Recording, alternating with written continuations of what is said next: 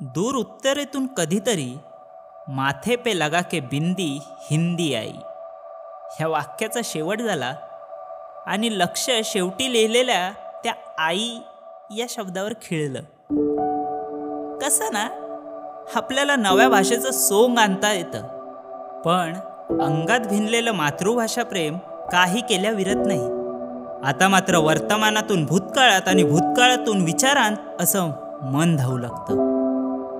आणि मग मागमूस लागत नाही मनात असंथ उसळणाऱ्या असंख्य कल्लोलाटांचा. जरीची भगवी पताका पांघरलेली भगवी शाल हाती नाम जपाची कस्तुरी माळ सगळं लख आठवू लागतं. लिखाणाला बसलेलं मन थेट चंद्रपूर गाठतं. घरातल्या आईपासून पंढरीच्या रकुमाईपर्यंतचा हा प्रवास क्षणात घडतो. कानी गजराचे बोल घुमू लागतात टाळ मृदुंग धुमधुमू लागतात रिंगणात घोडे धावू लागतात. वैष्णवांची ध्वजा नभा भिडते.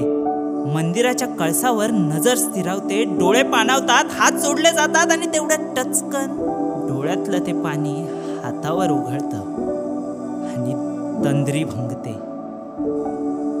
ते लिखाण तसंच सोडून हाती वाचण्यासाठी एखादं वृत्तपत्र उचललं जातं.